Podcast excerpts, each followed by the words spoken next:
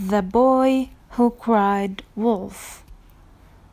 Once there was a shepherd boy who had to look after a flock of sheep. One day he felt bored and decided to play a trick on the villagers. He shouted, "Help! Help! Wolf!" The villagers heard his cries and rushed out of the village to help the shepherd boy.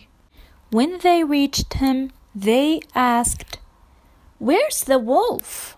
The shepherd boy laughed loudly. "Ho, ho, ho, ho, ho, ho. I fooled all of you. I was only playing a trick on you." A few days later, the shepherd boy played this trick again. Again he cried, "Help! Help! Wolf! Wolf!"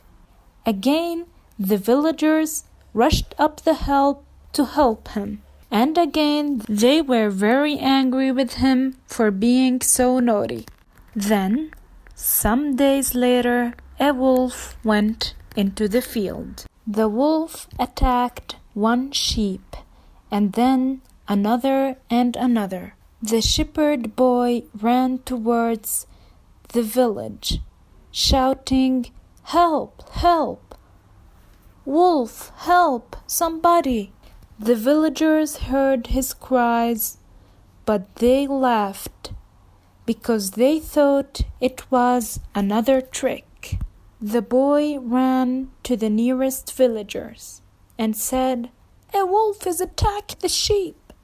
I lied before, but this time it's true." Finally, the villagers went to look.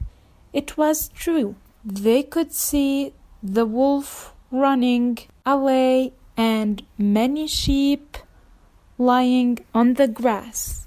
We may not believe someone who often tells lies even when he tells the truth.